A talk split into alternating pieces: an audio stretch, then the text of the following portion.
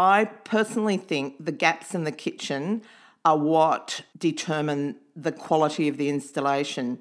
You're listening to the She Renovates podcast. You're listening to She Renovates, the podcast for women who want to renovate to create an income and a life they love.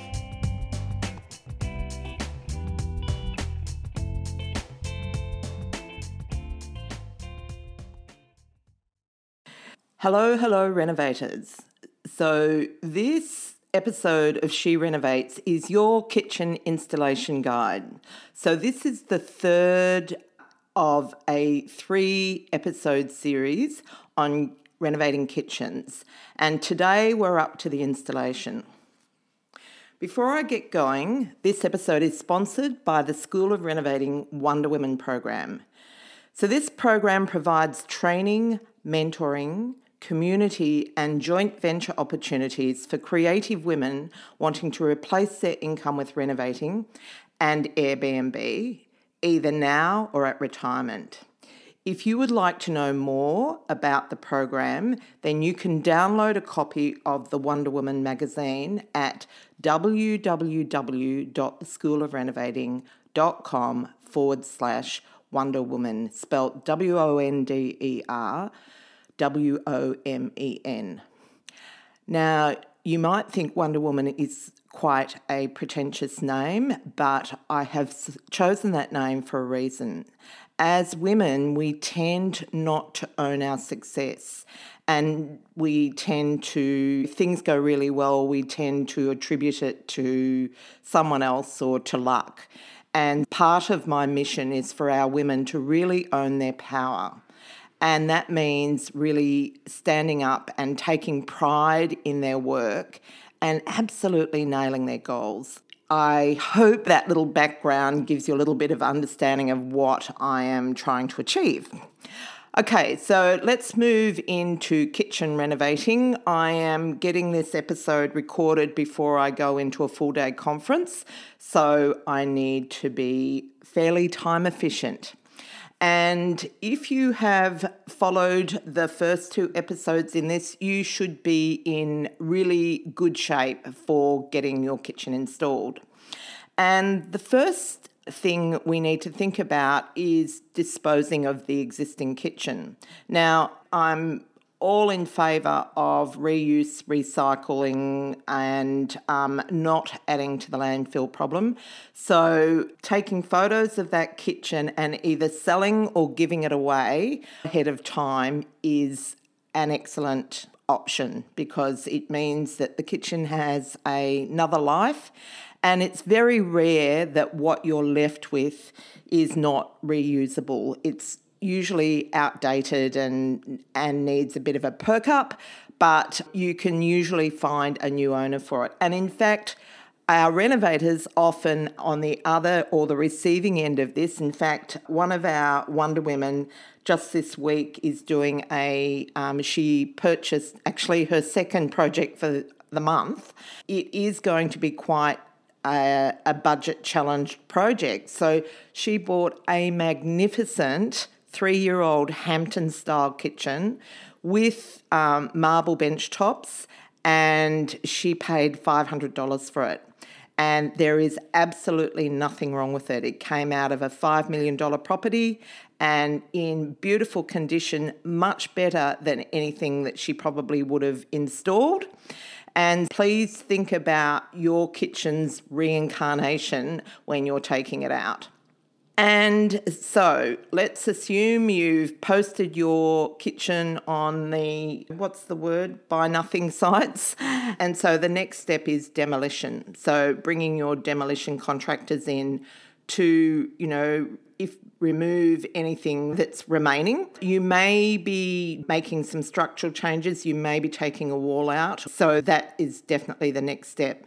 But with the demolition, you want to make sure that everything that needs to come out does come out. And a common problem we have There's two things actually. Firstly, if you've got a tiled floor in the kitchen, demolition contractors usually lift the tiles, but often the glue is left behind. And if you're planning to um, put a floating floor in, you want that glue up. So make sure that it comes up. A few times we've had we've had difficulty getting it up, and I, we've ended up going to Kennards and ordering or hiring a concrete mower which takes it up in an instant. But if you do that, you want to make sure that you also hire the vacuum cleaner that attaches to it because it produces a furious amount of smoke and dust, and if you're in an apartment building, can set off the uh, smoke alarms, which is not good. That can be a very expensive exercise. The other thing that happens is when you take tiles off the wall, the walls usually come off, and so those walls generally need reinstating. So, the next thing you want to do is set out the kitchen. And so, laying out, making sure that your appliances and sink, etc., are, are in the right place. So that usually happens a long time before the cabinet installation because the cabinets take a while to make. So you want to make sure that your water and drainage and location of the appliances is in the right place. With anything you do in renovating, the set out is critical because once the second fix comes in, you'll find that if the set out hasn't been done well, and let's say your drain pipe's in the wrong place, it's in the middle of the cupboard next to the sink, that doesn't work, and it's a messy and an expensive thing to fix. So take particular care with your set out. With the cabinet installation, whether that is flat pack or custom made, the big thing with kitchen installation is that the cabinets are level. Okay, it might seem quite an easy thing to do, but getting the levels right is really important. So you want someone that knows what they're doing actually doing that. One of the things that I like to do usually you will have someone qualified or experienced installing your kitchen is to check for gaps. I personally think the gaps in the kitchen are what determine the quality of the installation. As I've said in previous episodes, the reason you would go for a custom kitchen is so that it perfectly fits your kitchen. But I have found that custom cabinet makers will still come in and want to use big fillers and I just think that's a very unprofessional look. So I am always checking for gaps, so making sure that they aren't too big and they're not using great big fillers. Sometimes you don't have a choice when you're using flat pack, but that's all around your planning to minimize the fillers that you need. But places like over the top of the dishwasher and the oven and around the microwave, you want everything to be fitting snugly. Now, sometimes that means that you do have to put a filler piece at the top of the dishwasher, or it might mean that the dishwasher just needs to be adjusted. It's nice if your kicker and the cupboards work with the kicker on the dishwasher, in which case you may not have that much opportunity to adjust the top of the dishwasher. Now, I think I've probably mentioned this before because it's one of my pet issues, but range hood installation other than the power which the electrician will put in, needs to be done by the cabinet maker, and particularly if you're using a recycling range hood. Now, the reason being, a recycling range hood has a different configuration at the front to a uh, vented range hood. So, with a recycling uh, range hood, it has vents at the front that pull the air in, uh, sorry, that blow the air out. It comes in through the bottom and comes out through the top. But often they get installed just like a normal one. So, they have doors that come down over those vents. I hope I can find an image to show you this because this is important. And most, I don't know, most cabinet makers seem, I think, crack dumb. They think they pretend they don't know what you're talking about, but they do. And so, what they actually have to do is cut those cabinet doors shorter to expose the the vents, and then they have to replace the trim on. I'm talking about a slide out range hood, by the way, and to replace the trim with a deeper one. So, a recycling range hood will come with two trims: the smaller one and for a standard vented range hood, and then the deeper one for the recycling. So that needs to be replaced, and the doors need to be cut shorter to match. Now, if you're putting floating floor in, there's also a consideration around how that's finished off. Now, a lot of floor installers will use that hideous wood grain scotia. I can't stand it and I do my best to avoid it. So, in the main part of the room, you know, in the living area, you can use put your skirting down on top, but around the kitchen, that is not quite so easy. And I just get them to cut the kickers short enough to accommodate the thickness of the floor and the underlay and just leave the kickers off until the floating floor has been installed. Around the ends of islands where you don't have kickers, I get them to scribe them neatly in close to the cabinets. So then they just run a very fine silicon bead around. Don't let them push you into having those scotias, unless, of course, you're not putting skirtings in the rest of the room and you don't have an option there. Well, then I guess you don't really have a choice, but I always try to avoid them. Once you've got your cabinets in, you want to get the stone measured up as soon as possible because that is what's going to take the time. I have suppliers that will take three days and I have some that will take 10. Obviously, the three day uh, suppliers are more expensive. So, there's really not a lot you can do until you've got that stone in. So, getting that measured up as soon as possible is important and getting it installed. Just a little thing to note with the stone. Make sure that you give the stonemason the sink to install in the factory, so to cut out the hole for the sink and install it in the factory, but keep the plug and waste because I've also had a problem where the, they've mixed up the plug and waste with someone else's. Often, you know, in fancy sinks, they're specific to that sink and then you're down the gurgler with no plug and waste. So keep that. Send the kitchen off with the stonemason and also with a template for the cooktop so that they can get that whole cut as well. I have had a stonemason who's wanted to cut on site and if they do that, I make them go outside near a tap so that they can cut wet uh, I made the mistake once of letting them cut inside. That was a disaster. Basically, it ruined the paintwork. So, never again. Avoid having them cut on site, but if they do need to, get them as far away as possible with a hose so that they can keep the dust down. Stone is becoming a real problem in terms of the health risks of it. It's carcinogenic. So, I'm not sure how long we're going to have, when I say stone, composite stone. But once the stone is in, just check that things like the cooktop actually fit. The stonemason doesn't fit the cooktop, but they should check and make sure that it does fit so that when your electrician comes along, then there aren't going to be problems. We have had problems when we've gone from a Laminex benchtop to a stone because the Laminex is a thicker material, so just be mindful of that. As soon as the stone's in, you want to get the splashback installed quickly too, so your electrician can fit off, whether that's tiles, glass, stainless steel, whatever you're going for there, and the joints siliconed.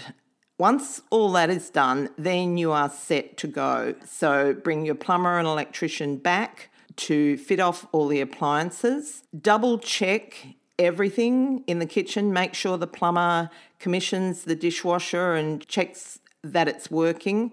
And check over your kitchen and make sure that everything is complete.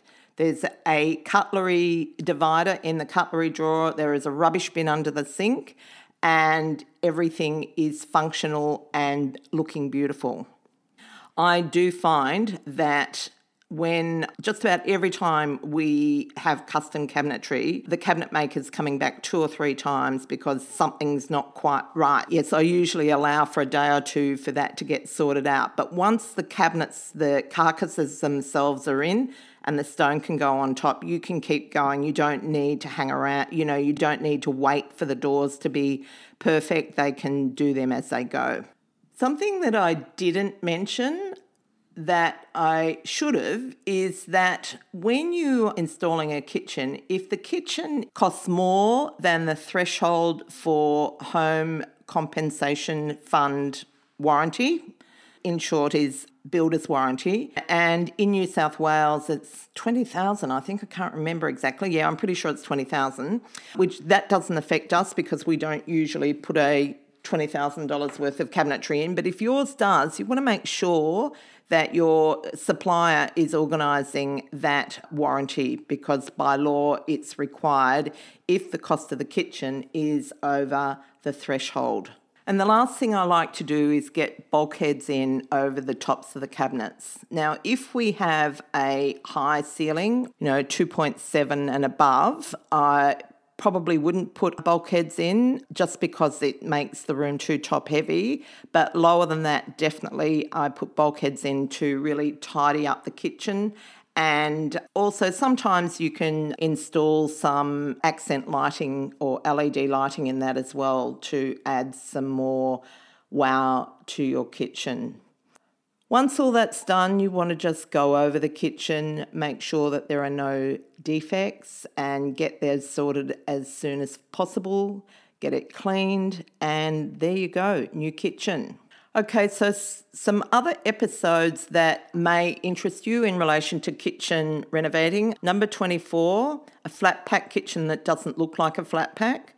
Number 122, which is the first in this series, Kitchen Renovating for Profit, Part 1. And number 124, How to Resource Your Project While Keeping Your Kitchen Renovation Costs Down. And so before I go, I'll just fill you in on what's been going on in my world this week. And I've had quite a big week. I had another retreat, a business retreat with my business community, Business Blueprint.